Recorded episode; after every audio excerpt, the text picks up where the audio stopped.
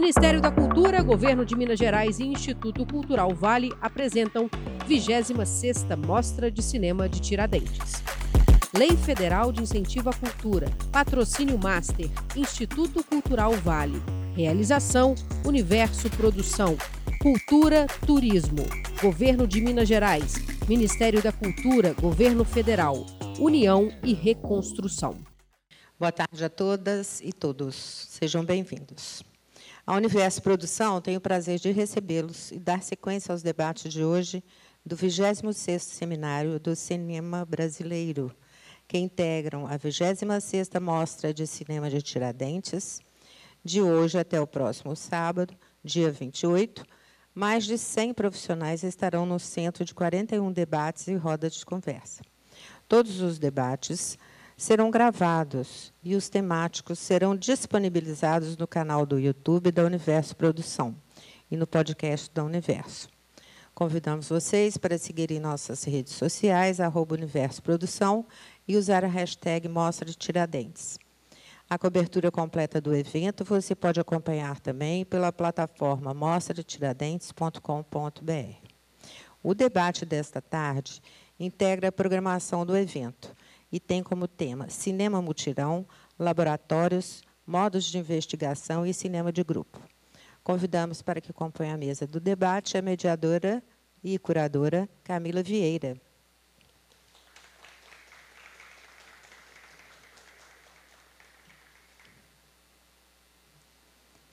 E os convidados, Carla Maia.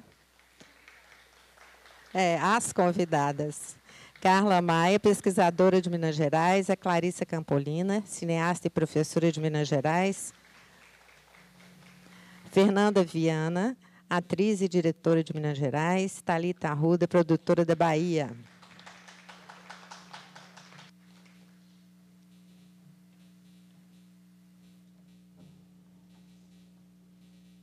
A 26ª Mostra de Cinema de Tiradentes conta com a Lei Federal de Incentivo à Cultura, Lei Estadual de Incentivo à Cultura, Patrocínio Master Instituto Cultural Vale, Patrocínio CBMM, Itaú, CSN, Cedro Mineração, Cimento Nacional, CEMIG e Governo de Minas. Realização Universo Produção, Cultura e Turismo, Governo de Minas Gerais, Ministério da Cultura, Governo Federal, União e Reconstrução. Para assegurar a, assegurar a qualidade da gravação, ao abrir o debate para a participação da plateia, pedimos a gentileza de falarem no microfone e se identificarem dizendo o nome e o estado de origem, para a transcrição das falas posteriormente. A produção da mostra solicita aos participantes a gentileza de não gravar este debate sem prévia autorização dos coordenadores. Passamos, então, para a mediadora. É, obrigada é, boa tarde a todo mundo que está presente aqui. É, vou fazer uma breve introdução né, sobre esse que é o primeiro seminário, seminário temático né, da, da proposta temática desse ano, que é Cinema Mutirão.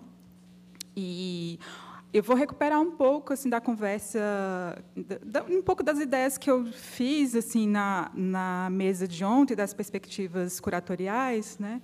Porque a gente estava ali pensando muito que, a despeito de um cenário nacional é, de desmonte né, das políticas culturais, esse cinema é, produzido nos últimos anos ele chega de muitos lugares, né, inclusive de quem tradicionalmente não é do campo do audiovisual. E aí vir de muitos lugares implica a configuração de um corpo que é muito heterogêneo, né, muito diverso, que tem diferenças territoriais, né, necessidades e conflitos particulares, mas também que lida com muitos fluxos de cooperação. E o lidar e saber se reinventar com o que se tem em mãos, né, acho que eu falei muito disso, né, que os realizadores eles começaram a pensar procedimentos né, de um cinema que é isso, muito mais pé no chão, né, lidar com, com as dificuldades materiais né, de se fazer cinema, né, com as precariedades. É, mas, mas é isso, é saber se reinventar né, com o que se tem em mãos, é, faz pensar, faz a gente pensar também imediatamente na noção de mutirão. É, porque lida com essas estratégias do fazer junto, que são as práticas coletivas, né, que se dão também muito pela necessidade né, de estar junto, de construir algo junto, e por essa urgência de reconstrução. E aí, mais do que reconstruir, o ato do mutirão ele permite essa reconfiguração, né, como já tinha falado, desses procedimentos. Então, talvez é, não seja exatamente usar os modelos antigos, é, mas também colocar em prática outros modos de imaginação criativa né, no processo de fazer cinema. E aí, se no cenário nacional a gente fala é, de uma vontade de refundar o país, eu acho que isso está muito no discurso é, político, né, enfim, né, com essa nova gestão assim é, federal, né, é, me parece assim que essa essa vontade, né, de se erguer dos escombros, das ruínas, né, para, enfim, né, começar a configuração de um outro momento, é preciso talvez uma mobilização mais exigente, mais transversal, né, para inventar e concretizar outros procedimentos, não utilizar os modelos de antes, né, acho que pensar em uma outra reconfiguração que possam é, lidar com esses processos mais coletivos e cooperativos. Né? E a gente viu isso muito acontecer durante a pandemia, né, com a experiência que foi o, eu tinha explicado isso ontem de manhã, né, que foi a experiência do, das leis emergenciais, né, é, pelos editais, principalmente da, da Lei Aldir Blanc, que eu acho que é, esse pacto do, do federalismo possibilitou né, essa difusão dos recursos para vários estados e municípios, então capilarizou isso e, ao mesmo tempo, mobilizou vários artistas de várias frentes para estarem ali unidos em prol de fazer esses processos criativos. Né? Eu acho que talvez é, meio que também teve esse, esse outro processo. Né? E é claro né, que essas ideias de trabalho coletivo no cinema, elas não são de agora, não são processos, enfim, nos últimos dois, três anos. Né? A gente tem outras experiências de coletividade no cinema, enfim, é, é, no início dos anos 2000, enfim, Teia, né? eu acho que é um grande exemplo disso. É, não surgem de agora, mas, ao mesmo tempo, muito do que vem sendo feito nesse cinema mais recente está próximo de um desejo de fazer cinema que é característico de um cinema popular, comunitário, periférico, mas também que faz parte muito de um certo modo de fazer cinema indígena, um cinema LGBTQIA+, cinema de realizadores negros. Então, eu fico pensando também muito dentro desses lugares. Enfim, acho que a nossa conversa ontem de manhã também passou um pouco por isso. Né? E aí, no caso do cinema periférico, eu vou recuperar aqui um trecho do texto do realizador Lincoln Pericles, que está no catálogo desta edição da mostra. Enfim, né, o Lincoln Pericles ele é um realizador da Quebrada, de São Paulo, ele vem do Capão Redondo, faz muito cinema lá. E esse texto que está no catálogo é um texto chamado é, Por um Cinema Pedreiro. É um texto curto, é, enfim, todo mundo pode ter acesso a esse texto é, na leitura do catálogo. E esse texto eu descobri por meio do nosso assistente de curadoria de curtas, o Rubens Anzolin. Então, muito grata ao Rubens. Ele não está aqui nesse momento, mas eu queria logo agradecer, porque, enfim, né, ele mostrou esse texto para a gente. É um texto que foi publicado originalmente em 2014, ou seja, muito antes, né, ali na revista Zangaia, que foi republicado no catálogo desta edição. Né? E aí o Lincoln ele começa falando de uma certa tradição do fazer cinema atrelado a um fazer próximo ao saber do engenheiro e do arquiteto, né? ou seja, que trabalham muito nessa dinâmica, né? E aí pensando isso, né? Cinema como uma questão de trabalho, né? Então, é, trazendo, se você pensar, né? Arquiteto e engenheiro tem muito mais essa questão do planejamento, tem relações que podem ser ali hierarquizadas, enfim, trabalha muito mais com o intelecto e ele vai fazer uma crítica a esse cinema dos arquitetos e dos engenheiros e trazendo muito mais a ideia de que falta ao cinema brasileiro ser cinema pedreiro. E aí eu vou citar aqui as aspas desse um trecho, né, desse texto, que ele fala assim, abre aspas, daqueles que na quebrada ajuda a levantar a casa do vizinho e a sua própria, daquele que sabe ser peça, sabe ser tijolo, consciente de tudo que circunda essa função.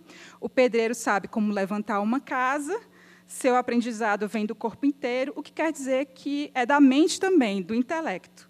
O pedreiro sabe, em todos os seus poros, se arquiteto e engenheiro, não como condição de uma classe opressora, mas como uma necessidade bruta de levantar um espaço, um lugar, uma coisa. Então, assim, é um texto de 2014 né, que alude essa falta do cinema brasileiro de ter uma dinâmica de uma construção mais consciente, de estar né, com os pés no chão, como eu tinha falado antes. E agora nós estamos em 2023, aqui juntas, né, pensando nas possibilidades dessa configuração de um cinema que se deseja como mutirão. Então, é muito importante dizer isso, porque não se trata apenas né, de falar que, enfim, o, o, cinema continuou sendo feito apesar das dificuldades, né, apesar do desmonte das políticas públicas e, enfim, das, das escassez de recursos, de financiamento, mas que existem diferentes formas de se fazer cinema que não necessariamente passam por projetos arquitetônicos e de engenharias que são muito grandes, que são muito ambiciosos, né, mas que desejam né, e querem ser feitos com a precariedade. Aí falando do cinema com, né? E aí eu queria recuperar aqui uma fala do Ari Rosa ontem na, na mesa sobre a Rosa Filmes, né? Enfim, sobre os filmes de Ari e Glenda Nicásio. O Ari falou muito disso, né? Ele falou é, que foi muito bom ter visto essa mesa porque ele falou disso, né? Nós fazemos filmes na precariedade, mas não é só porque nós temos dificuldades financeiras, é porque nós que é uma questão de gosto. Nós gostamos e é isso, e é o nosso cinema é assim, nós gostamos de fazer assim, porque se não fosse dessa forma, a gente nem faria os filmes assim, diante de tanta dificuldade, né, escassez de recursos, então para que estar tá fazendo esses filmes, né? Porque a gente encontrou procedimentos específicos para isso e nós entendemos que esse é um cinema possível para ser feito, né? Então acho que também é muito um desejo de ser cinema mutirão né, para além da questão de ser, enfim, né, ser precário e, e, lidar com isso, né. Então, aqui neste primeiro seminário tema, da temática, né, a gente conta aqui com a presença de quatro mulheres, quatro convidadas, né. Então, vou fazer uma breve apresentação delas. A gente está aqui do meu lado com a Carla Maia, que é pesquisadora, professora de cinema. A Carla, eu sempre digo isso, ela não gosta que eu fale, mas ela é uma grande referência para todas nós por sua pesquisa né, em torno da ideia do cinema com mulheres, né, que foi, enfim, ela começou a elaborar isso ali no doutorado dela, e aí vem desenvolvendo esse estudo que, que é muito atento a esses processos audiovisuais que só são possíveis de serem feitos no fazer junto. Né? Ela desdobrou essa ideia, vem ampliando muito essa ideia e trouxe muito disso na escrita do próprio, próprio texto, né? que está também é, no catálogo, está disponível no catálogo. E, enfim, ela parte de uma reflexão sobre o Sessão Bruta, que foi um filme vencedor da Mostra Aurora no ano passado, né, mas também vai discutir uma série de outras coisas. É, eu acho que ela vai refletir um pouco sobre essa ideia do mutirão, né, a gente estava conversando sobre isso. E, e, bom, aí, Carla Maia.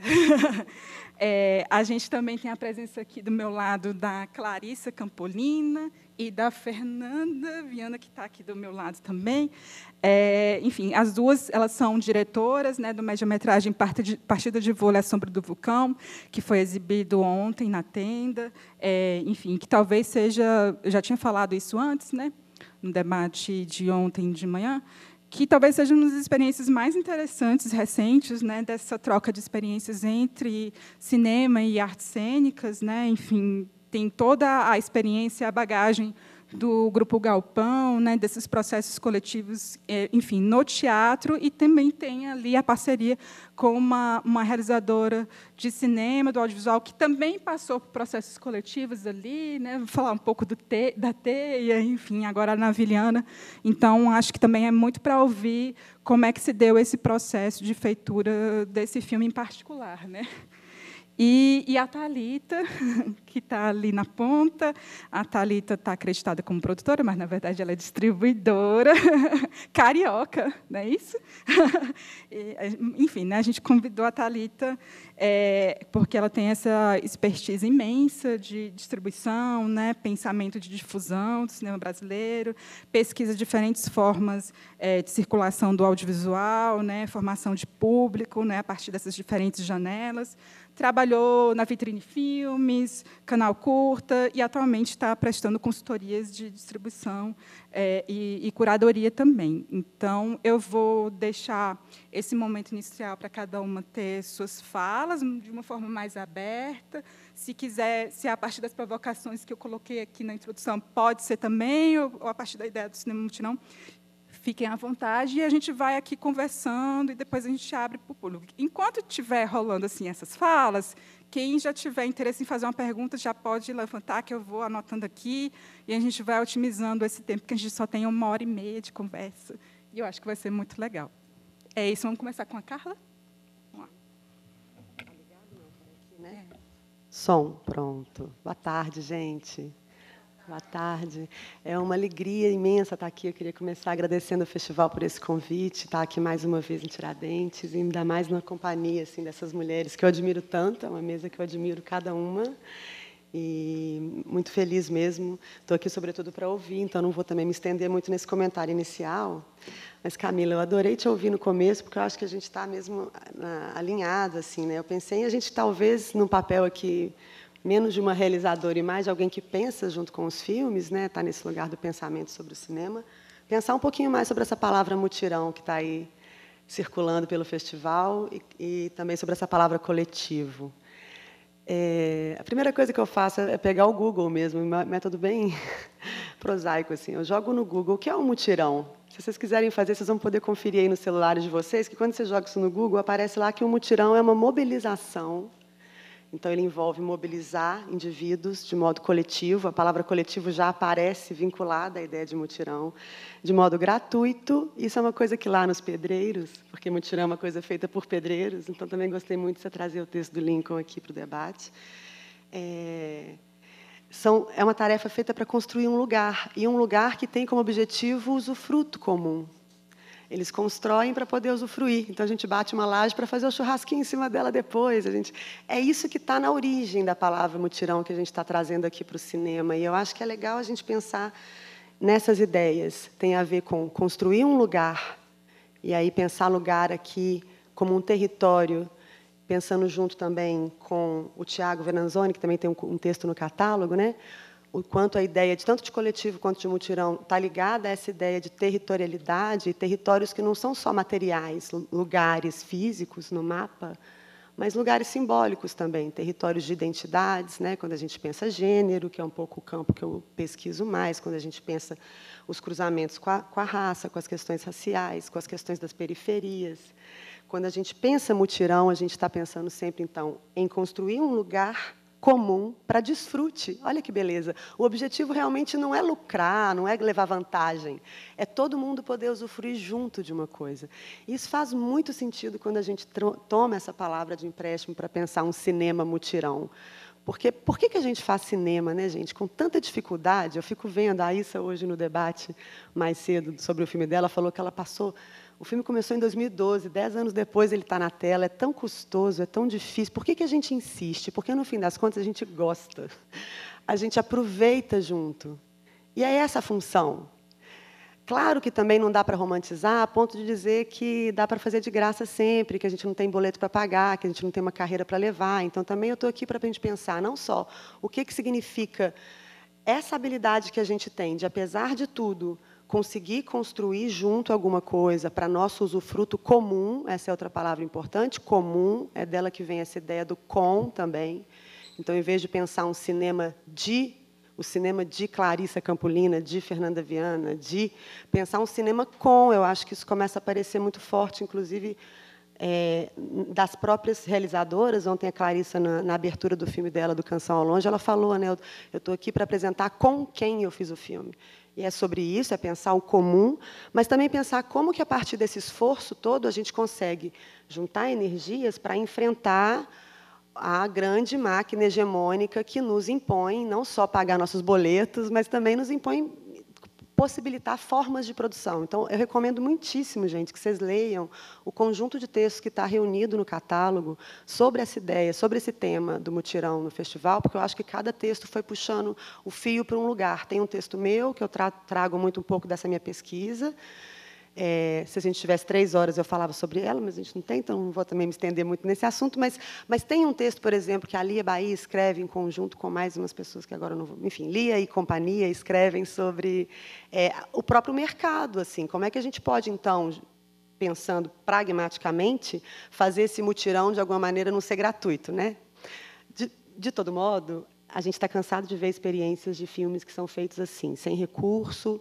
O próprio Sessão Bruta, que é o filme que foi vencedor da Mostra Aurora no ano passado, é um filme que foi feito é, de mutirão mesmo, assim. Alguém emprestou a câmera, alguém foi todo, tudo emprestado, não teve cachê para ninguém inicialmente. O filme foi feito na cara e na coragem, assim, tanto pela né, a, a diretora, a Gabriela Luiza, a ela limitada, que convidou esse coletivo das talavistas. Daqui a pouco eu vou voltar no sessão, mas eu queria ir para uma outra pergunta. Então, mutirão, vamos lá, a gente tem que guardar essas ideias. É sobre lugares, tem a ver com territórios, e pensar que esses territórios são esses. Então, se a gente está pensando em lugares e territórios, a gente está pensando em estratégias de descentralizar, não é sobre centro, é sobre descentralização e é sobre democratizar. É sobre quem é que, então, se a gente descentraliza, quem que a gente consegue trazer para a cena, né? É sobre isso. Como é que a gente amplia? Qual é o sentido da democracia? A gente está de novo recuperando essa palavra tão preciosa, democratizar. Mais gente fazendo filme, mais gente no mutirão. Daí a gente chega na segunda pergunta que eu queria que a gente ficasse com ela na cabeça enquanto a gente ouve a mesa, assim, o que é um coletivo? E essa pergunta não sou eu que estou fazendo pela primeira vez, imagina. Muita gente fez antes de mim. É, acho que a gente também tem que estar sempre nesse lugar de entender que todo pensamento é coletivo. A gente só pensa coletivamente porque todo falar é coletivo, né? Então, antes de mim, por exemplo, o César Migliorin, que é um professor da UF, escreveu um texto para o catálogo da Teia, né? Um, coletivo que existiu em BH durante muito tempo, é, que tem esse título: O que é um coletivo? E aí eu queria começar, talvez, trazendo o César junto comigo aqui para pensar. E ele responde assim: primeiro, Coletivo não é exatamente um grupo. Na mesa aqui o nome da grupo é cinema de grupo. Eu acho que tem uma diferença entre um grupo e um coletivo. Grupo, grupo é juntou um monte de gente, fez um grupo. Junta aí, a grupa. É quase aquela lógica de tem mais de um, fez o grupo. Né? Um coletivo ele não é só uma reunião de muitos. Ele é uma reunião que tem algum tipo de tensionamento de forças que faz com que aquelas pessoas fiquem juntas. Tem algo que é comum nesse coletivo. Até no sentido gramatical. Lembra quando a gente aprendia coletivo de cachorro, matilha? Uma matilha tem chihuahua, tem doberman, tem um tanto de cachorro diferente, mas eles juntos têm uma coisa em comum, que é ser, no caso, a espécie ali do coletivo. Então, um coletivo tem que ter alguma coisa em comum, mas necessariamente também tem que ser diverso. E é da diversidade do coletivo que sai a riqueza dele, porque é aí que vem justamente a possibilidade de, com aquelas pessoas, na medida das dissonâncias, ir encontrando a medida comum, essa medida que é inventada também a cada vez que um coletivo se reúne para fazer alguma coisa. Outra coisa que o César fala, que eu concordo muito, é que um coletivo não é fechado. Ele não é um conjunto, não é igual em matemática, que um conjunto é aquela coisa que tem um limite. O coletivo ele é aberto, ele é feito de porosidades para atrair outros coletivos. Ele, ele, ele, a ideia dele é criar aberturas. Olha a ideia, de novo, de descentralizar, de democratizar. Então, por isso que também não é legal quando todo mundo pensa igual num coletivo, porque aí se fecha de novo. O legal do diverso é que ele puxa para o que é, para o que abre. Então, ele é sempre aberto e ele não está, então, o que une não é uma identidade só apenas, né? é um desejo mesmo, é uma, tem algo em comum, é uma força comum, mas que cresce com essa, digamos, com essas dissonâncias, com essas, com essas diferenças. E eu acho que isso é uma grande questão para a gente pensar aqui juntas também. Né? Bom, Partindo daí, talvez eu queria retomar um pouquinho uma discussão que eu, eu desenvolvo melhor lá no texto do catálogo, só para a gente né, já encaminhar também aqui para ouvir, que eu estou aqui mais para ouvir do que para falar, como eu disse. É, pensar um pouco mais sobre esse, esse filme chamado Sessão Bruta, que foi o campeão, da, o vencedor da Mostra Aurora no ano passado. E por que, que eu queria tomá-lo assim como um filme, para mim, bem emblemático dessa ideia, tanto de coletivo quanto de mutirão? Primeiro, porque ele é um filme é, dirigido por uma mulher cis, a Gabi, branca, e ela faz um filme com esse coletivo Talavistas é o nome, né, o, o, grupo de travestis e artistas transgêneros que ela filma se, se intitula como um coletivo as Talavistas. É, e aí, diferente do que a gente vê muito em documentário, que é quando a gente faz um filme sobre, né, aquele, esses, esses prefixos. Vocês estão vendo que eu tenho um pouco de fixação pelas palavras, mas é porque as palavras são coletivas, né, gente? Entender um pouco essas que circulam entre nós é bem importante. É, e aí, em vez de fazer um filme sobre as Talavistas, filmá-las e tentar, enfim, lançar aquele olhar de alguém que está de fora do conjunto e lança, houve ali coletivamente uma, algo que uniu esse grupo, apesar dessas diferenças imensas. Um coletivo de mulheres travestis, pretas, uma, uma diretora cis, branca. E aí o filme nasce desse encontro. E não é um filme que apazigua essas diferenças. Ele, na verdade, a força dele está na maneira como ele não apaga os tensionamentos desse encontro, porque as próprias artistas reivindicam isso. Elas mesmas vão dizer esse filme é nosso também. Não é a diretora que gentilmente cede. Não é dar, né? É, nós não temos que dar a voz para ninguém, né, gente? As vozes estão aí, todo mundo tem voz. A gente tem que parar para escutar. E eu acho que no Sessão Bruta o grande gesto é esse de conseguir encontrar a medida da escuta e a medida desse grupo também que toma a cena para si, que, como coletivamente, vai tensionar e dizer: não, a gente vai dizer o que a gente tem para dizer aqui agora, e o discurso delas, aí vocês têm que ver o filme. É muito maravilhoso, porque ele vai justamente fazer o que o nosso mutirão brasileiro está sendo, a exigência para o nosso mutirão brasileiro, que é enfrentar esses poderes hegemônicos, confrontar diretamente a branquitude, confrontar o machismo, confrontar os lugares de poder confrontar a heteronormatividade, no caso ali também, né, a lógica da cisgeneridade. É um filme como o um filme que está no crédito inicial, em transição. Eu gosto tanto dessa ideia, porque o cis é sobre separar, né? O prefixo cis tem a ver com separação.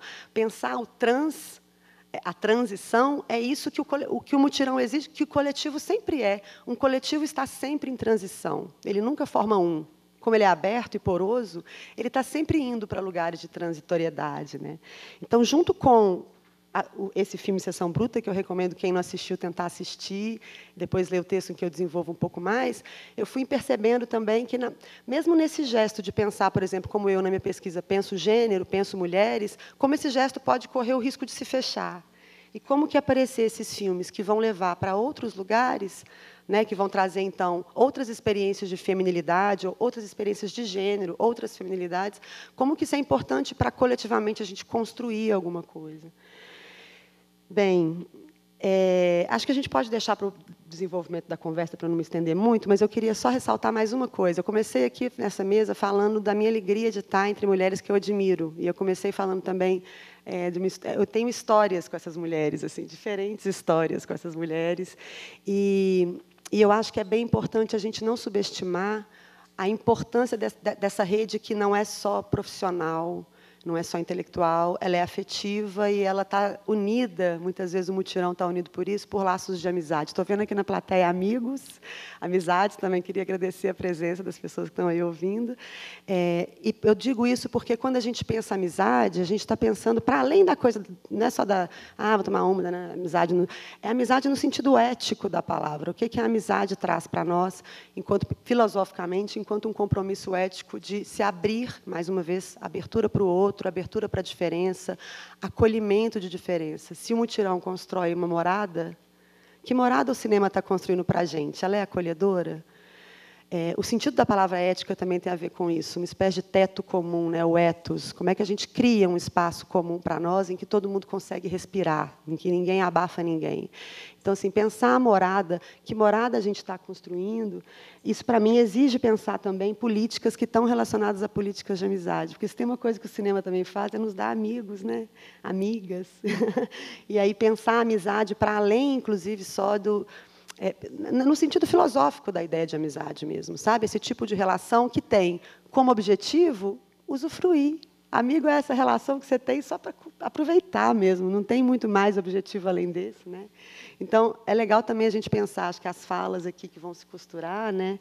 e como é que o cinema brasileiro depende, sempre dependeu, e por que, que é tão importante, então, a gente ter espaços como aqui em Tiradentes, de novo, construir esses espaços. Né? Eu acho que isso a gente aprende olhando muito para as periferias também, a gente aprende muito olhando para esses coletivos que nos indicam que sem como é que é? Tem uma, uma, frase meio assim engraçadinha que é, é, o que seria da gente sem a gente? É uma coisa assim, que bom que a gente tem a gente, porque é isso.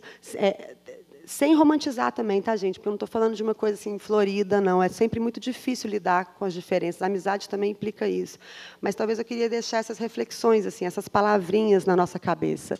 Construir moradas, construir lugares, ampliar os territórios, descentralizar os territórios é, moradas que sejam acolhedoras, construir espaços de acolhimento e espaços que consigam ser fortes, digamos assim, serem, terem uma estrutura forte o suficiente para resistir, para buscar mais, para querer mais, para, para que desse mutirão também a gente consiga fazer é, multidão, né? para que a gente consiga fazer pessoas de todas as classes, raças, gêneros, orientações sexuais, conseguirem se sentir acolhidas num lugar que durante muito tempo não foi acolhedor, né? A gente sabe bem pela história como é que foi difícil conquistar esse espaço. É com muita alegria que a gente observa então essa palavra aparecer e ir ganhando volume, e ganhando pensamento. Acho que essa mesa aqui é super importante por isso, e é por isso também que eu celebro esses momentos como Tiradentes, que é quando a gente renova os laços de amizade, revê tanta gente querida, mas é também quando a gente parece que retoma o fôlego para conseguir ter a força para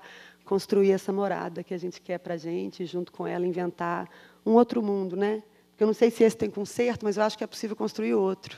Talvez não seja reformar esse, talvez seja inventar um outro todo novinho, cheio de mulher, cheio de gente preta, cheio de sabe, fora do centro. Acho que por aí, só para terminar, uma última coisa que está lá no meu texto que eu gosto muito, só para não perder essa ideia, tem uma fala da Denise Ferreira da Silva, que é uma filósofa brasileira, e ela escreve muito sobre um mundo emaranhado. Eu conheço essa filósofa graças a amigas muito queridas que eu tenho, a Tatiana Carvalho Costa, que é uma das curadoras aqui do festival, a Janaína Oliveira, a Kênia Freitas, a Carol Almeida, a Amaranta César, são amigas queridas e a gente, te, a gente conversa muito. E elas me trouxeram de presente essa pensadora chamada Denise Ferreira da Silva.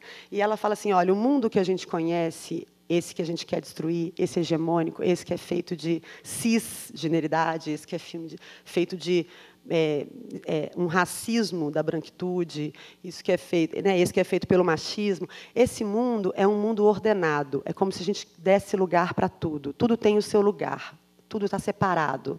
A gente cria noções que nos separam. E ela defende que, em lugar disso, e ela faz isso apoiada em epistemologias justamente africanas, que são totalmente diferentes das etimologias ocidentais, né, desse saber ocidental que tudo separa, um saber científico que é feito por separabilidade, por ordenação, por sequencialidade. E ela fala: e se a gente criasse um mundo emaranhado? Um mundo em que todo mundo está ligado a todo mundo, em que a gente é efetivamente coletivo, em que a gente, com as nossas diferenças, está vendo tanto que eu falo com, em que a gente, com as nossas diferenças, umas com as outras, uns com os outros, uns com os outros, a gente está construindo algo que é menos separado. Em vez de separabilidade, pensar variabilidade dentro de algo que nos emaranha, de algum modo. Então, estou interessada em ver que emaranhado que vai sair daqui, que emaranhado que vai sair junto com vocês também no desenvolvimento do debate. E eram essas ideias iniciais que eu tinha para colocar. Obrigada, gente.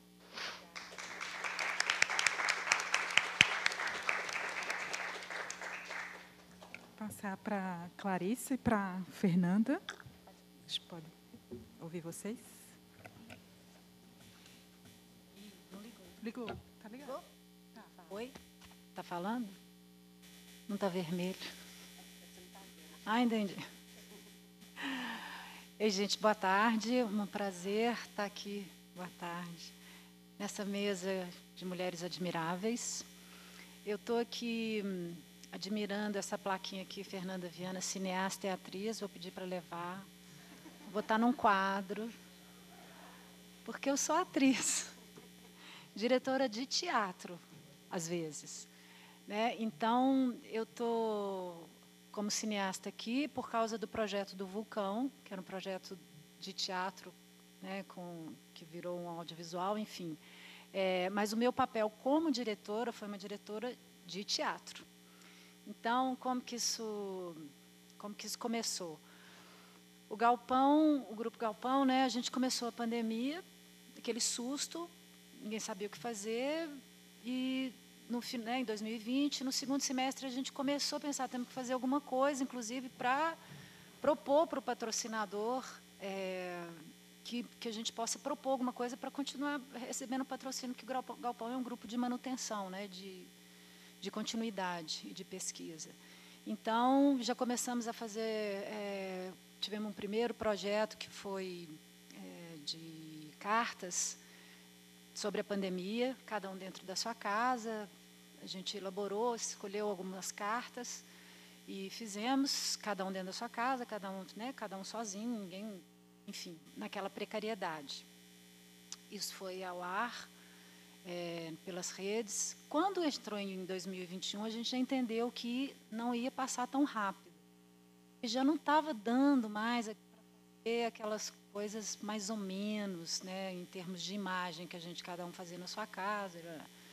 E aí o Galpão propôs um projeto com cinco dramaturgos, um projeto chamado Dramaturgias, cinco passagens para o agora. Então, chamamos cinco diretores e, e, dramaturgos. Né? Então, foi chamado Newton Moreno, que dirigiu Coiara de Novaes. Foi chamado Pedro Brício, que é um diretor de teatro do Rio. Foi chamado Márcio Abreu, que já fez dois trabalhos com a gente. E foi chamada Silvia Gomes. Eu tive a sorte de estar nesse projeto com a Silvinha, que é uma grande dramaturga, uma grande pequena dramaturga de São Paulo. Né? Basicamente de teatro, para tocar um projeto. Então, cada um desses projetos, cada um foi para um lado, cada um podia ser feito como quisesse. Então, o primeiro, por exemplo, do Newton Cunhara, ainda é, ainda a gente estava numa fase bem não presencial. Então, eles praticamente não se encontraram. Tive muito pouca filmagem, foi mais uma colagem de imagens e gravações.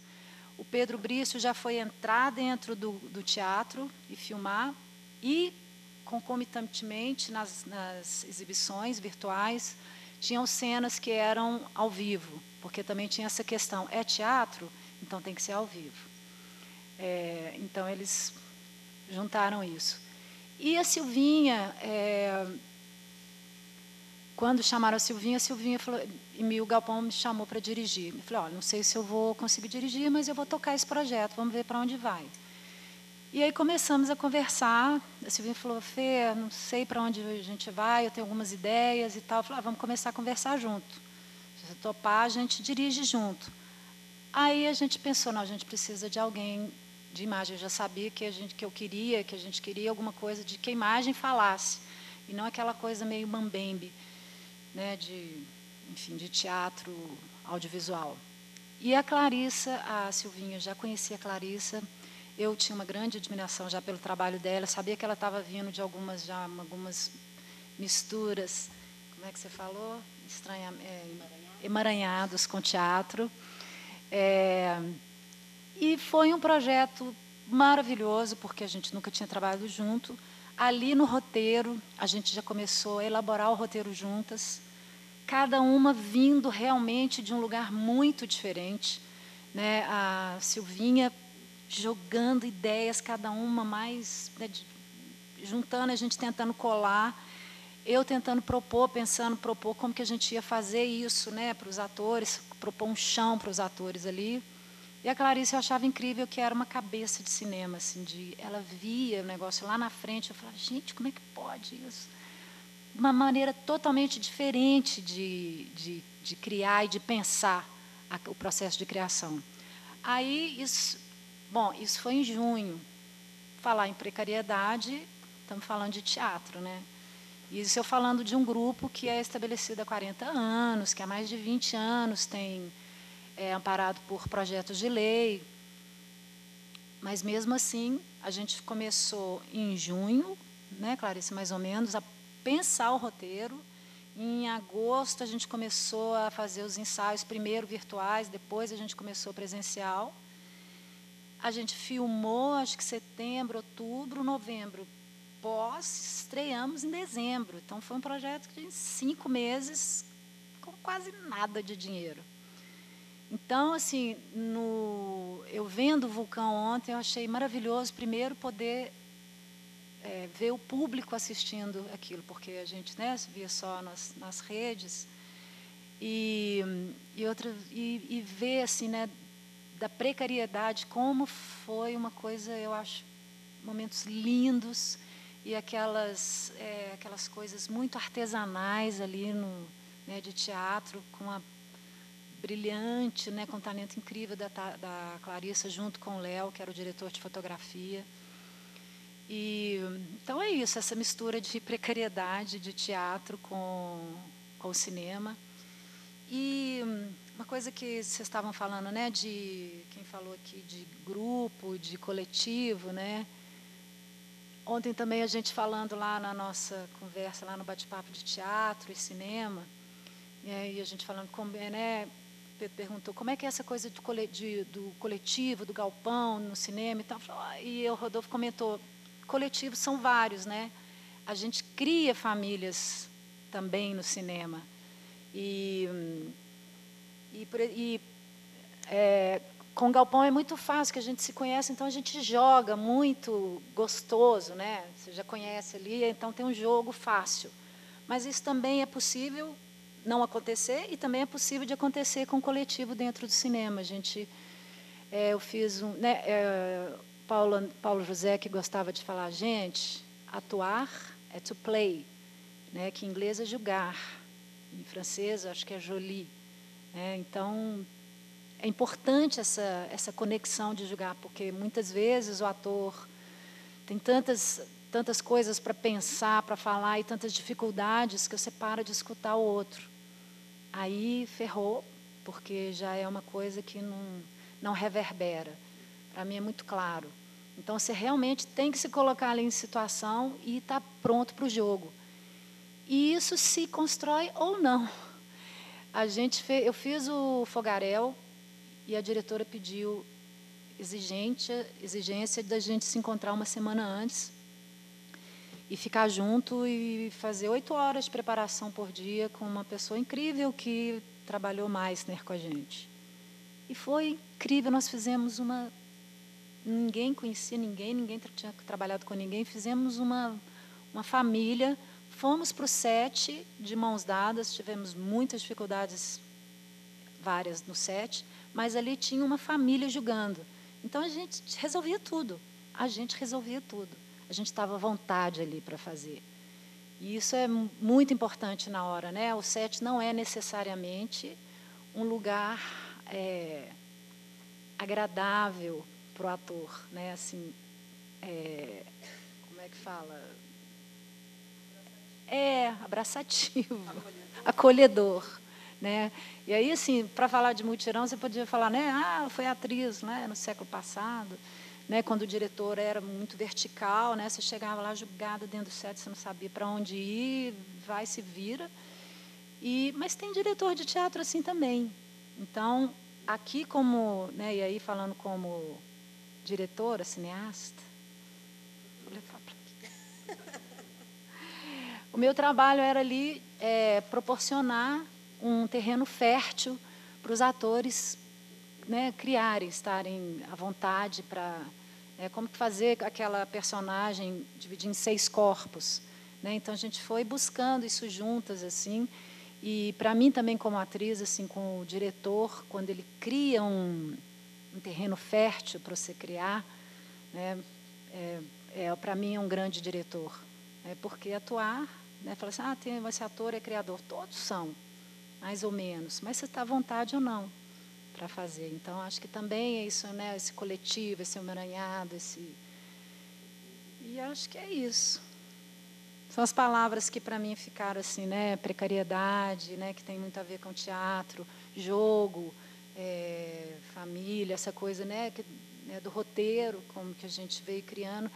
E aí só rapidinho também para terminar, falando do vulcão, né? Da partida de vôlei, a Silvinha veio com essa imagem, ela falou, não sei como começar, mas eu, eu vejo essa imagem da partida de vôlei, eles lá julgando a sombra do vulcão.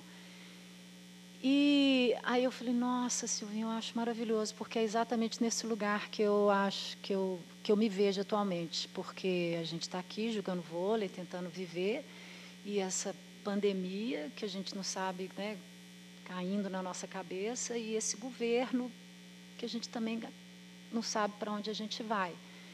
Então, todo mundo lá jogando, e esse país que a gente também não, não conhecia, né?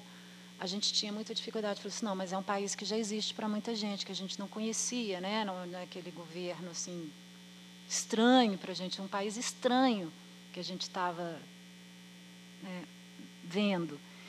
E então era muito esse momento também, né, da do vulcão e dessa mulher que vai em busca de si mesma nessa jornada de vulcânica. Então nós nos chamamos nós nós aqui vulcânicas. É, a gente tem um grupo que a gente falou, Oi Vulcânicas. Então é isso, foi um prazer enorme esse processo. Foi um desfrute. Foi um desfrute. É isso.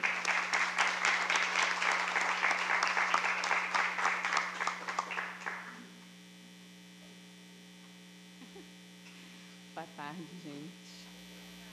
É, eu queria agradecer demais o convite do festival para participar dessa mesa, agradecer a presença de vocês aqui na mesa também, mulheres que eu admiro demais, amigas, colegas, amadas.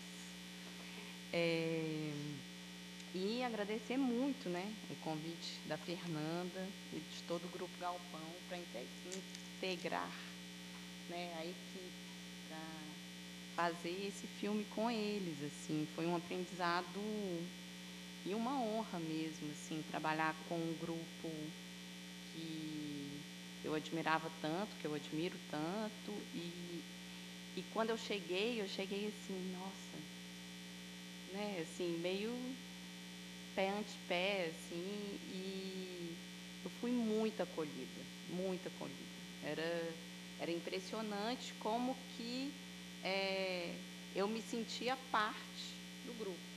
Assim, no, no sentido de fazer proposições, proposições que poderiam parecer um pouco distantes, assim, o meu jeito de falar era distante, como eu tentava explicar era distante, é, assim, é outra linguagem, assim, né? A gente a gente faz arte, mas às vezes a gente utiliza outra, outras formas de comunicar, e aí eu fui, eu, eu fui aprendendo muito com a Fernanda e com todo mundo né, do Galpão, é, e com a Silvinha, é, como que eu chegava também, de alguma forma, né, nos atores, nas atrizes, e como que eu conseguia mostrar o que eu imaginava para elas, assim.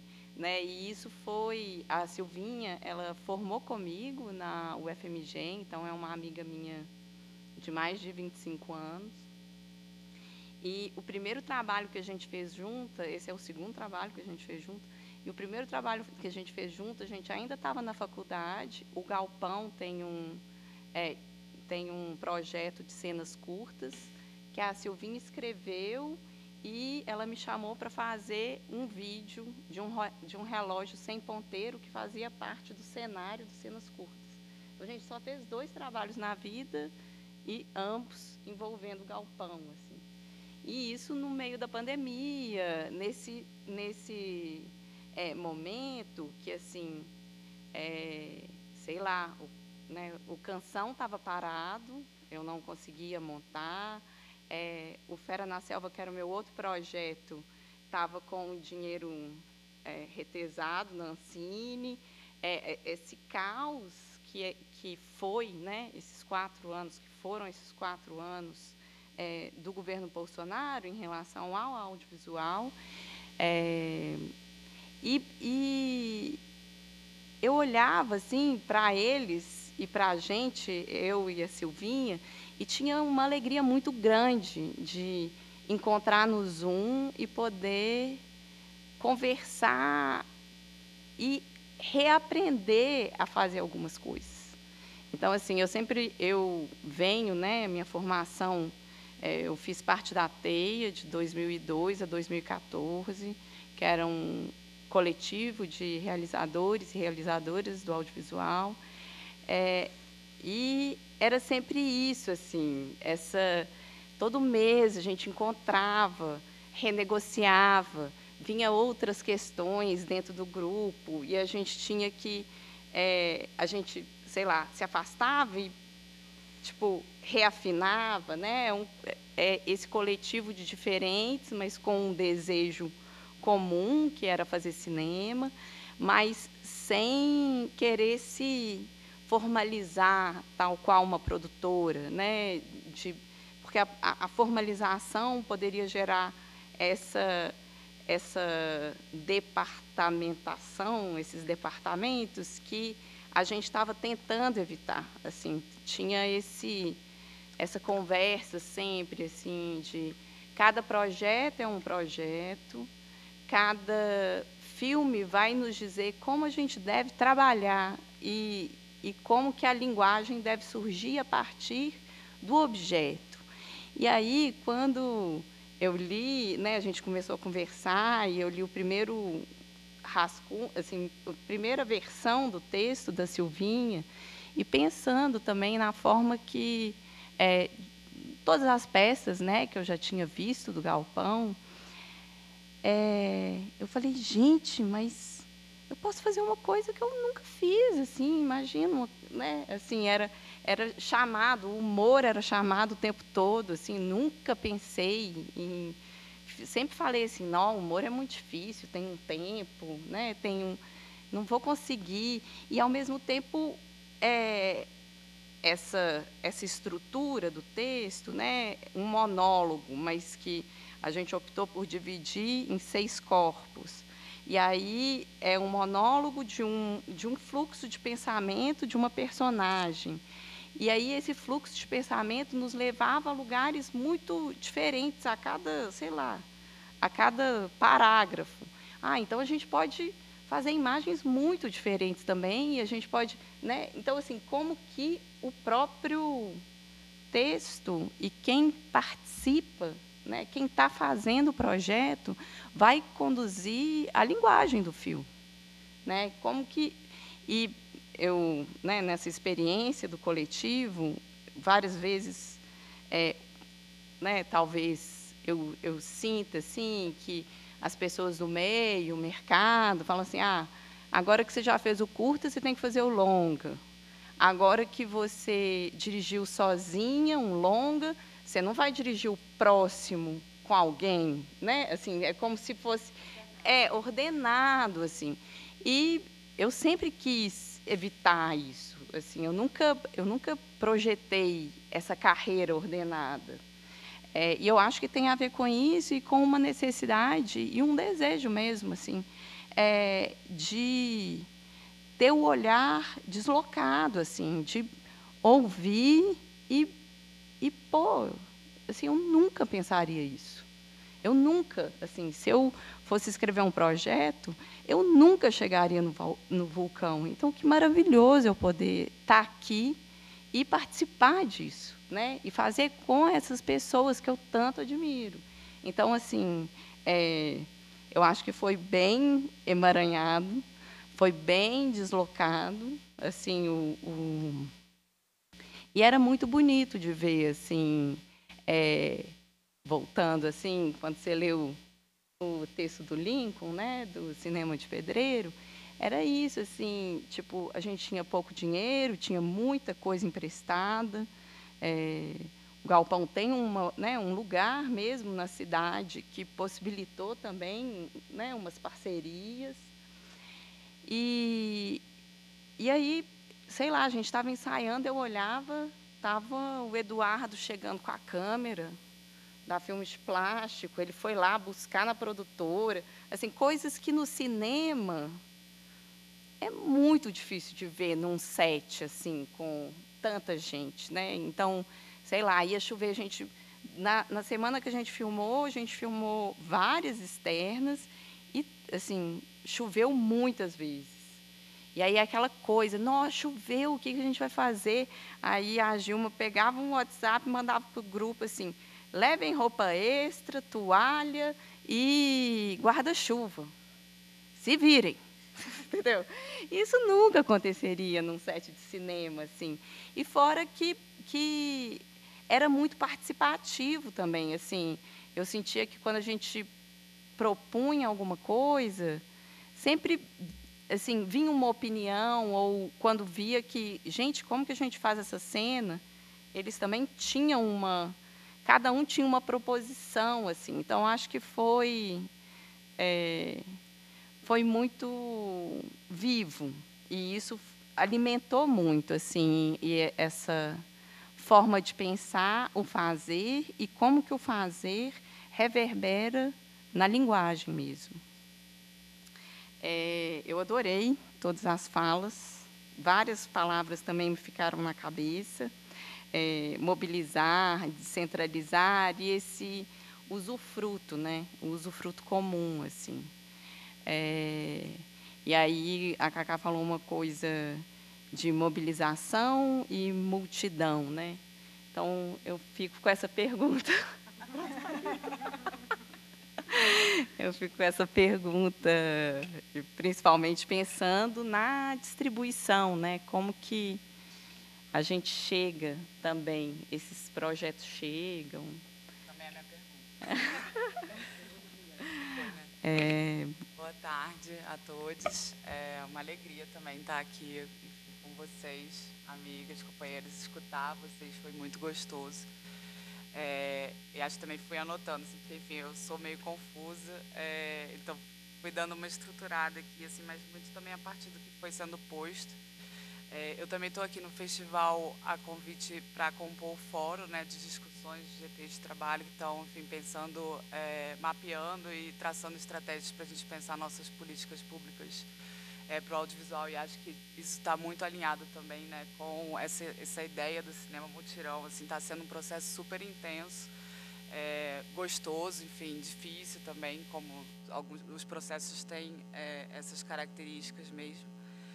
É, mas enfim, acho que é muito importante esse momento assim, né, de estar no fórum. É, e também foi isso, assim, quando o Kaká foi falando, é, acho que também anotando assim, usufruir, bateu bastante em mim essa, essa questão do desfrute, da gente pensar o desfrute no cinema, né?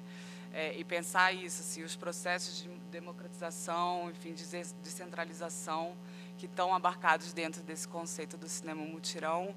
E aí, no que me cabe, assim, na minha prática, é, eu acho que a distribuição ela tem muita responsabilidade nisso, né? Ela, enfim, pensar a distribuição é pensar esse usufruir, é pensar esse desfrute, que eu acho que o cinema também a gente faz com a equipe, mas também faz com os públicos. Né? Então, é, e acho que, assim, na, na, minha experiência, assim, todas as questões, porque, enfim, acho que o audiovisual não é, não é também tão fácil, né? Às vezes a gente tem, enfim, eu me pergunto bastante, assim, né? Todo, não todo dia, óbvio, mas bastante é o que, que eu estou fazendo, enfim, porque acho que é, às vezes a gente tem processos muito violentos dentro do audiovisual, mas eu gosto de pensar nesse decorrer a distribuição em articulação, assim, né, não só com outros setores, é, mas principalmente nessa nesse diálogo assim com o público.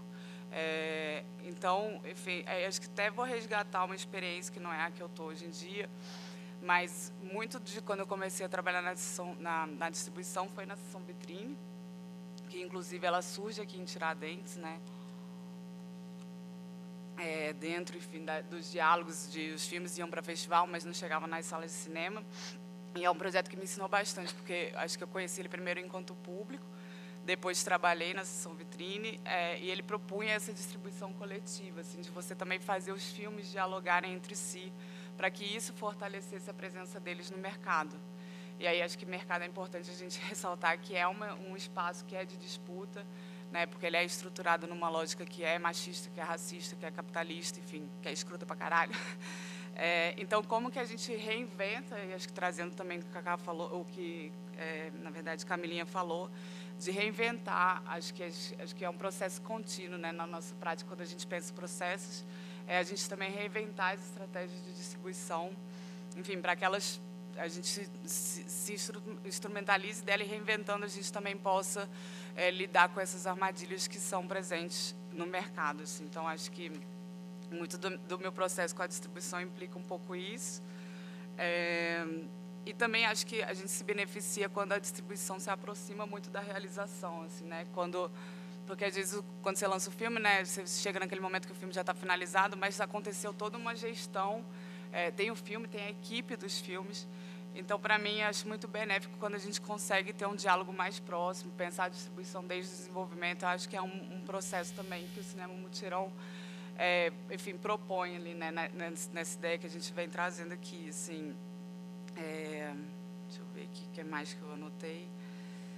Mas acho que é isso, assim, para que, que, que daí quando o, usufruir bateu bastante, assim, porque eu acho que é isso, né? É importante quando a gente democratiza, enfim, para que os, os públicos usufruam é, dessa possibilidade dos, dos filmes estarem acessíveis e estarem é, disponíveis para serem desfrutados, né? Porque desfrutar é uma coisa muito gostosa. É, e acho que é um pouco isso. Assim, ainda falo você mais breve também, porque acho que a gente tem aí um espaço para trocas. Mas uma, uma só para finalizar, assim, que acho que também me lembra muito, o cinema mutirão me lembra muito também que Tati Costa, maravilhosa, enfim, musa, é, fala desse, do cinema como um trabalho em cooperação, né? Então acho que é, é o cinema predeiro olha muito para os processos, assim, acho que esse termo predeiro eu fiquei pensando muito no fazer cinema, na feitura. É, então, como que a gente também, enfim, lida com isso? E aí me lembrou também um texto é, do Krenak que saiu há pouco no Intercept, que ele fala uma coisa que ele fez, que abre o texto, né, falando desse questionamento que esse tempo linear aprisiona a gente. Aí ele fala, vou citar aqui, é, que o futuro é uma invenção, é uma convenção, mas ele pode ser o que a gente escolher fazer juntos. Então, acho que né, sobre isso. Assim, o cinema é fazer juntos, é fazer juntos com as equipes, com os filmes, mas também pensar além filmes e pensar os públicos. Acho que é um pouquinho isso. Obrigada, gente.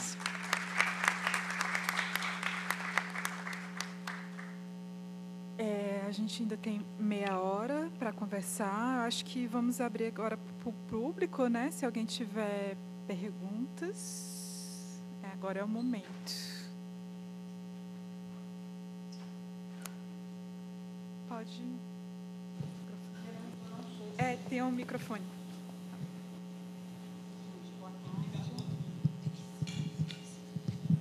Boa tarde, eu sou Josinete do Rio de Janeiro, não sou de cinema, embora adore, mas, adora, mas é, o que eu fiquei aqui o tempo todo matutando foi, foi em cima de duas falas, é, sobretudo dela, em que ela disse que o filme foi muito gestado durante a pandemia. E eu, enquanto brasileira, professora, 40 anos dentro do magistério, é, não consigo ver que a pandemia tenha sido pior do que o Bolsonaro. Me perdoe, porque o Bolsonaro realmente conseguiu me traumatizar e eu não consigo, enquanto professora, falar assim, me, me comover. Né? Mas eu vi no filme, né, e aí, por que, que me bateu a, a, segunda fala dela. Foi, foi gestada dentro da pandemia, mas a gente estava numa pandemia muito pior, que começou no ele não, que foi nos negado, que foi nos silenciado. Né? E eu fico pensando, por que esse filme não conseguiu ir tão avante nesse ele não? É, e a segunda coisa foi a fala de que é, era em torno de uma mulher em busca de si mesma. E eu falei, bom, eu acho que eu estava surtada quando eu estava vendo o filme, porque eu vi uma nação em busca de si mesma o tempo inteiro. Aquela mulher, quando estava fazendo o check-in, para mim ela estava no cercadinho, ao mesmo tempo aquilo ali era uma urna, com o um dedo forte no 13. Eu, eu, eu, não consegui ver aquilo ali simplesmente como um check-in. Né? Então, eu, eu, quando você falou uma mulher em busca de si mesma, eu falei, caraca, meu, meu irmão, eu, eu estava surtada, eu, tenho que sair daqui direto para um psiquiatra, porque eu vi o tempo inteiro a nação querendo dizer não essa gente escrota, babaca que está aí, que eu não sabia de, de, que era tão, era tão volumoso esse número de gente assim. É, mas, enfim, hoje está muito claro o quanto a gente tem vários Brasis, e isso vai muito longe de ser só uma questão de cultura, também de concepção de sociedade que a gente quer ter. Né? E tem uma sociedade muito escrota e fortemente amparada por um número bastante considerável de pessoas, né? Então eu, eu queria que vocês me ajudassem nisso. Eu tenho que realmente ir para o psiquiatra ou eu fiz uma leitura correta? Porque para mim aquele filme ali, sobretudo aquele chequinho, aquilo ali foi assim para mim. é, sabe, é, é a manjedora mesmo, assim. É, e, e, foi naquele momento ali em que eu mais me via. Como é que eu me orgulhei desse dedo, que foi lá no 13, sim, sem a menor dúvida. Né? É, embora eu não seja eu não, não, não tenho uma visão tão, tão obtusa assim das coisas, mas eu sabia que não havia outro, outro caminho. Ou era 13 ou era 13. Ou então essa nação iria para o esgoto com todos os ratos que saíram de lá. Né? Enfim, eu só queria que vocês me dessem um retorno nesse sentido. Se eu fiz uma leitura correta do filme, que eu saí alegre mas queria também ter visto um pouco mais dessa coisa mais, mais forte, mais, é, mais incisiva mesmo, do, do, do ponto de vista do. Nós somos filmes, mas a gente também pode falar da história presente e não somente um feedback, não somente fazer uma coisa de flashback. É, enfim, é isso. Obrigada. É, obrigada pela, é, pelo comentário, você não precisa ir no psiquiatra. assim, nas narrativas a gente tem isso mesmo, né? Uma primeira camada e as camadas que estão todas por trás dessa, né, submersas, digamos, né? Dessa primeira camada e a, e a identidade, né? A busca pelo país, com certeza está tá ali no filme, presente. E é maravilhoso, assim, nunca tinha pensado no check-in enquanto urna assim, mas eu acho maravilhosa a sua leitura, assim. E é isso que é maravilhoso também nos filmes, na arte em geral, né? Porque assim, você pode ver algo que a gente nem pensou e não, e tá lá, e pode estar lá, né? Então, mas eu acho que esse filme ele tinha, assim, sobre a outra questão de não ser tão é, incisivo, não sei a palavra que você usou, mas assim, eu acho que vão, né? Tem muitos outros filmes que vão ser mais é, diretos nessa questão, né? E se nesse caso eu acho que a gente estava né, num, tentando também isso que a Joana, isso que a Fernanda falou, assim, é jogar, jog, assim, como que a gente continua jogando com esse vulcão assim em erupção na nossa fuça, né? Assim, então acho que ele tinha também esse essa proposição.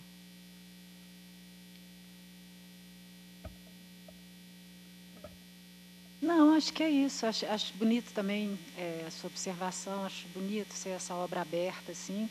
Mas isso estava assim, desde o início era essa questão, assim. É, Para mim era muito claro, assim, que a gente estava na pandemia e no meio de um pandemônio, né?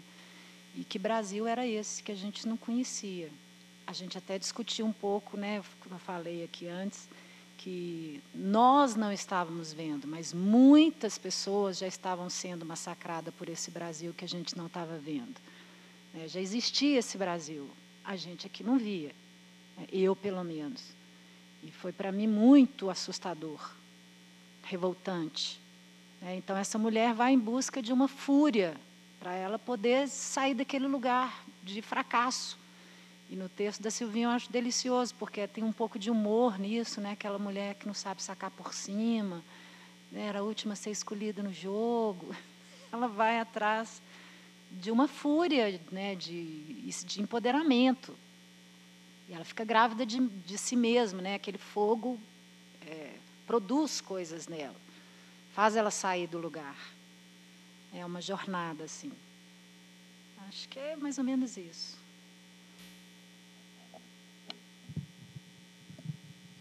Olá, boa tarde. É, bom, obrigada aí pela mesa. Foram, foi muito bom escutar vocês. Eu queria é, um pouco trazer a, a, a fala da Carla, né? É, a respeito desse conceito mesmo de, de mutirão, assim, que está sendo levantado aqui, e que em muitos momentos me parece que um pouco uma provocação isso assim para a gente pensar se do ponto de vista em que ele está em que ele está sendo colocado, né, do lugar de fala em que ele está sendo colocado, se ele é, não é um pouco contraditório ao que essa palavra realmente como ela funciona socialmente, né? Porque multirão ele já parte daquele que é descentralizado, que é despossuído de poder socioeconômico, né, para se realizar algo em coletivo, né? Então eu faço um mutirão para construir uma casa, porque eu não tenho poder aquisitivo para que aquilo é, aconteça, né? Então, assim, na sua, na sua fala, eu senti que o multirão, né, fazer o multirão no cinema é que traria a descentralização. E, na verdade, a descentralização, para mim, é o que faz acontecer o mutirão. Né? Então, aqueles que estão no eixo, eles têm muito mais visível e mais construído uma forma hierárquica de se fazer cinema. E para a gente que não está né, nesse lugar, a gente tem que se reinventar, porque o nosso poder, tanto social quanto econômico, não é suficiente para se fazer cinema. E aí, é, a partir disso também, fazendo um link um pouco, queria trazer à mesa assim, né, a escolha das mulheres, e esse lugar descentralizado, mais uma vez, né? E com maior dificuldade. Veio uma mesa feminina, é, o que eu acho maravilhoso, é muito bom ver. Mas talvez é, a mulher, por estar nesse, nesse lugar, né, que é, é mais difícil conseguir a realização de filmes, ela produza com um olhar mais é, aberto, com os ouvidos mais abertos ao coletivo, ao, a mobilizações, né, a ter que reconfigurar situações para que os filmes sejam construídos assim. Então, talvez não, é, não seria o caso de trazer né, os homens para essa mesa para também tentar pensar essa, desconstru essa desconstrução naqueles que, é, de uma certa forma, detêm esse poder maior dentro do cinema, né? que é o objeto que a gente está colocando aqui. E aí, por último, é, sendo mutirão, né, essa mobilização que normalmente é, é gratuita e garante um benefício coletivo, né, como que vocês veem essa prática dentro do cinema para um benefício coletivo? É isso. Obrigada. Como é que você chama? Ana Carolina. Ana Carolina. Prazer, adorei. É, acho que vou, vou aproveitar. É exatamente o que você disse. É a descentralização que provoca, motiva o mutirão. Ele é uma consequência e não a causa, mas aparecer, o cinema mutirão chegar na tela, Sabe assim, quando gente, que que tô, vamos tentar dar uns nomes assim mais precisos. Um cinema indígena, um cinema de periferia, esses cinemas que já são descentralizados, que se realizam por esses esforços coletivos que lidam com muito pouco recurso a partir da precariedade.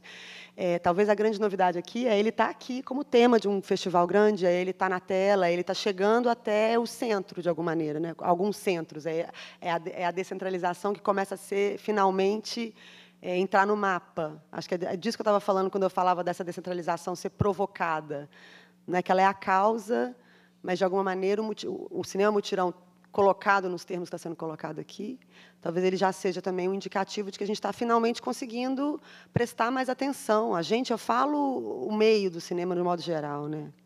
Você entende? Você tem toda só para concordar com você que é total. O mutirão ele é ele é consequência dessa, de algo que já é descentralizado. É uma, é uma das características dele, é justamente partir desses lugares de precariedade.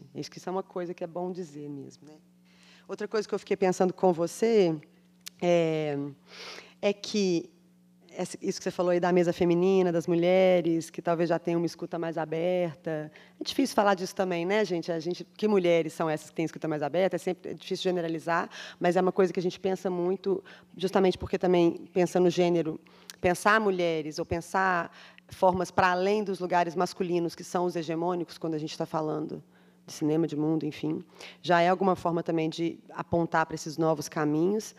E aí eu acho que a gente está aqui num lugar de, de a gente não está aqui só à mesa. Estou vendo vários homens na plateia. No, a gente tá, talvez seja isso também. A gente, se eu falei que é um espaço aberto, essa mesa continua aí com vocês e eu estou feliz de ver os homens presentes aqui. Acho que não sei se foi, não sei, você trouxe o Lincoln, eu trouxe o César, mas também, Camila, não sei se foi proposital. Vocês pensaram nisso quando montaram a mesa? Vai ser uma mesa só de mulheres ou foi porque a gente já viu tantas mesas só de homens, né?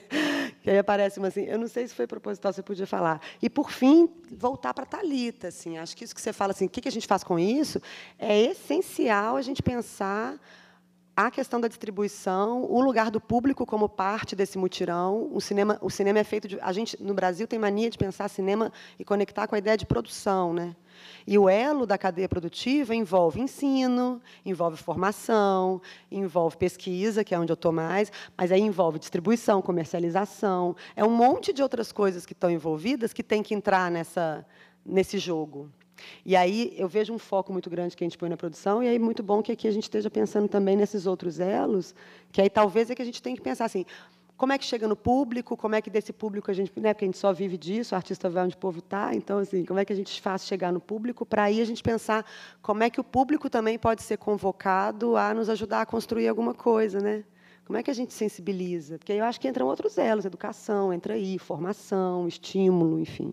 É, mas eu junto. acho que entra também, assim, por exemplo, se, se a gente é, pega o exemplo, o filme né, das Talavis, Talavistas com a Gabi, é, ele foi exibido aqui, foi nesse esquema, né? Já, elas já estavam descentralizadas, não tinham recursos financeiros, pegaram é, coisas emprestadas para realizar o filme, e aí o filme chega aqui, é exibido numa, né, numa tela com 650 pessoas vendo, é, né, vence o Aurora.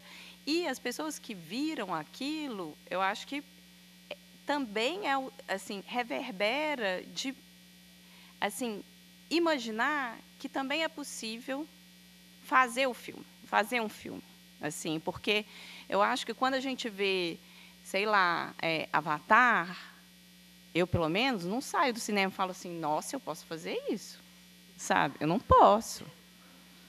E isso é um grande, assim, é uma grande questão, uma grande questão que a gente tem dentro da sala de aula, assim.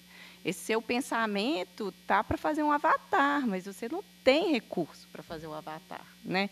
Então assim, e, e se vê, na, né? Tem essa fala assim, quando a gente se vê ne, num, em um lugar de poder na tela do cinema, a gente começa a pensar que a gente pode fazer aquilo, né? Ser aquilo. Então acho que o usufruto nesse caso, assim, ele realmente ele termina na, na no público, né? Nessa possibilidade de ampliar esse pensamento do que é o cinema. Porque se a gente perguntar o que é o cinema, né, assim, senso comum, cada um vai responder uma coisa, mas assim, Talvez ah, um lugar que a gente vai e vê um filme que conta uma história, né? O cinema não é só isso, né? Assim, a gente sabe disso. Então, eu acho que é, que é um pouco talvez o usufruir seja isso, assim, seja imaginar outras possibilidades de cinema que, que é descentralizado e que é mais acolhedor com todas as identidades que existem, assim, né? E aí também, só uma coisa, tá, acho que tem uma coisa importante que você perguntou no final, acho que é a pergunta. Mas e aí o que a gente faz com isso, né? Assim, esse mutirão, legal, mas como é que isso vira modos de possibilidades de, de realização e tal? E aí, por isso, de novo, essa questão da distribuição. Tem um texto no catálogo que fala mais dessa, desse ponto de vista do mercado, e a Lia Bahia e os outros autores que estão com ela no texto, agora eu esqueci, lembra? Pedro Butti, é o Pedro, isso. Eles falam assim, ó, primeiro a gente tem que ter dados, a gente tem que ter informações, a gente tem que conhecer o que, que acontece no como é que o público se comporta, que é uma coisa que a gente faz mal ainda, né? Assim, dados, informação sobre o nosso público, sobre quem é esse quem é esse Brasil que a gente de repente até desconhece, o que, que eles querem ver, que que gente, como é que a gente pode trabalhar com esse público. Então, isso primeiro, conhecer. Segundo, conhecer o modo hegemônico de produção também, porque às vezes a gente fica assim, recusando ah, isso aí é comercial, isso aí a gente então não vai nem olhar porque a gente faz é outra coisa. Mas não, tem que entender como é que funciona para a gente poder como é que a gente também toma de assalto, né? como é que a gente desconstrói. E eu fiquei pensando num outro texto que está no catálogo também, que eu acho que eu vou novamente recomendar que vocês leiam, gente, porque ele complementa muitos debates, que é o texto que fala de cineclubismo, que pensando em público é outra forma, é, é onde eu vejo mutirão acontecendo do ponto de vista da exibição, sabe? Um monte de gente junta, resolve fazer uma, uma salinha improvisada. E aí, no texto, é, é, é, um exemplo daquele coletivo da Baixada, da Baixada é Mate Quangu. é lindo esse texto também, porque ele fala sobre isso. Assim, a gente fez um movimento de chamar os realizadores para exibir lá. Olha a descentralização de novo, assim, né? É, como uma, algo que, tá, que é constitutivo do mutirão. Essa é a palavra que eu estava buscando. Não é que o mutirão provoca, é estar tá constituindo isso. Né? No cineclubismo, eu vejo isso acontecer. E a gente está perdendo um pouco essas práticas, né? com essa vida de ver filme no celular, naquela telinha nossa. Recuperar esses espaços de fruição, de desfrute comum, público, que o cineclubismo traz e que ele produz. E aí, de novo, ele alimenta vontade de fazer filme, vontade de pensar a forma de distribuição. Eu não sei, né? A Thalita talvez pode falar um pouco até dessa coisa das informações. Porque a distribuição é o nosso gargalo, é a nossa pergunta desde sempre. Como é que a gente chega, né? Talvez porque tenha pouca pesquisa. É, sabe aquela coisa de vou escrever para o edital e quando tem a pergunta assim, público-alvo, ninguém sabe? Ai, ai, ai, não sei. Porque a gente não conhece, a gente não tem esse hábito que é uma coisa que o hegemônico lá sabe fazer muito bem. Então, aprender alguma coisa para saber co contra o que a gente está também é importante, né? Fiquei com sua cabeça, pergunta na cabeça. Acho que eu vou só complementar, é, mas assim super concordo é, tanto nessa importância dos dados é, e de também conhecer como como o mercado funciona, assim, né? Que eu acho que é isso, assim, quando a gente conhece, você é, se permite se instrumentalizar para também questionar é, o que, que, é a prática vigente. Assim. Então, acho que é muito importante. É, por isso que, que para mim é isso, assim, porque assim, confessando muito abertamente, né? Quando eu tive as experiências assim em, em distribuidor, enfim, e quando me aproximei mais desse momento de trabalhar, porque nas outras experiências anteriores eu trabalhava muito com streaming, enfim, teve, é, trabalhei num canal de TV paga, e eu acho que é, é, formas bem diferentes de comunicar, né? Acho que a distribuição também tem que se preocupar bastante com isso. É, mas é, é isso, assim, é, você está chegando no momento e você, é muito um trabalho também de atendimento, né, de você entender assim as expectativas daquele filme são circular para públicos é, determinados. Assim. Então, como que a gente faz isso, viabilizar isso dentro de uma infraestrutura de uma indústria audiovisual brasileira que ainda é recente, assim. É, então, eu acho que são muitos desafios, por isso que para mim é muito, muito é, frutífero mesmo quando você tem uma troca que é mais próxima é, desde a etapa que você está gestando um filme. Porque daí você consegue compartilhar os saberes da distribuição, mas você também consegue absorver os da produção e aí, e aí fazer com que a realização e a distribuição seja um processo contínuo. Assim. Não sei se eu estou viajando muito, não. É, mas aí me lembrou um episódio também que, que eu acho também quando o filme ele chega, é, e talvez também isso foi, veio muito da minha experiência com o Cineclube, quando eles o meu tesão assim é, é porque eu acho que quando chega para os públicos ele também inicia outros processos assim outras narrativas que eu acho que enfim escutar ela aqui né a, a recepção dela a absorção ali é, é isso assim você está entregando você está compartilhando e aquilo ali vai vai possibilitar outros imaginários outras narrativas é, e, e, me lembrou assim um episódio é bem breve assim mas é, hoje em dia eu moro em, em Cachoeira no Recôncavo Baiano Estou é, fazendo mestrado na FRB e aí esse ano agora, enfim, a gente estava, acho que foi junho, Martin foi lançado quando? Ano passado? Ai, não lembro, mas é, ano passado, é, estou confusa com o tempo. mas enfim, no lançamento de Martin era isso, né? Não chegou na Bahia, ele chegou em Salvador, é, mas Cachoeira, enfim, tem uma população também majoritariamente negra, né? E aí a gente entendeu que é, tem um curso de cinema, enfim. É, e aí, numa conversa de bar, assim, ah, pô, ia ser muito massa se Martin 1. Aí a gente foi, conversou com o Dani da Embaúba, acabou rolando. E aí, no meio da sessão, do, rolaram duas sessões. Numa sessão, na. Enfim, a galera viu, né? na cena de Saigon, o, um, teve um cara que ele estava com duas meninas, acho que uma era filha dele, ele saiu do cinema, assim, e a filha dele ficou no cinema chorando, assim. Para mim isso me doeu muito, mas ao mesmo tempo eu entendi que quão importante é, né, esse momento da exibição, porque ele ele vai ali nos imaginários de cada um, assim. Você é esse momento que você pega o filme para você e você compartilha dessa experiência. Então, para mim, distribuição é muito sobre isso também, assim, né?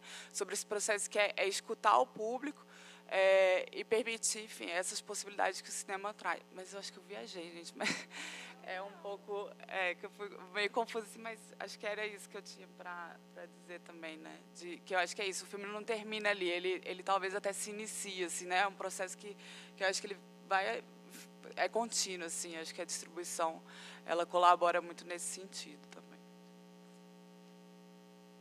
Eu vou responder rapidamente sobre a composição da mesa com mulheres. Isso a princípio não tinha sido previsto, né? Foi algo assim que entra na dinâmica mesmo assim de produção, né? De pensar a composição das mesas.